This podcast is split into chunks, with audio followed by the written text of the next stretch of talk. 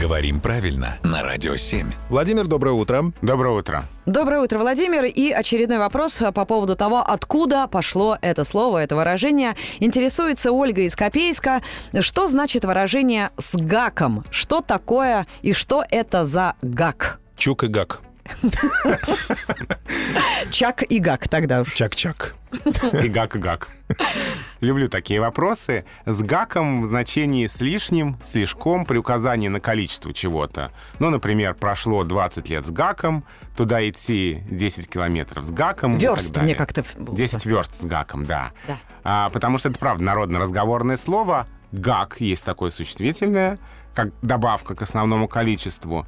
Откуда оно происходит? А, здесь предполагают, что это слово заимствованное. Ведь, э, например, 10 верст с гаком пройти. Это какой-то крюк сделать, да? Ну да, в, вот том, как-то чи- в так. том числе, да, как-то вот.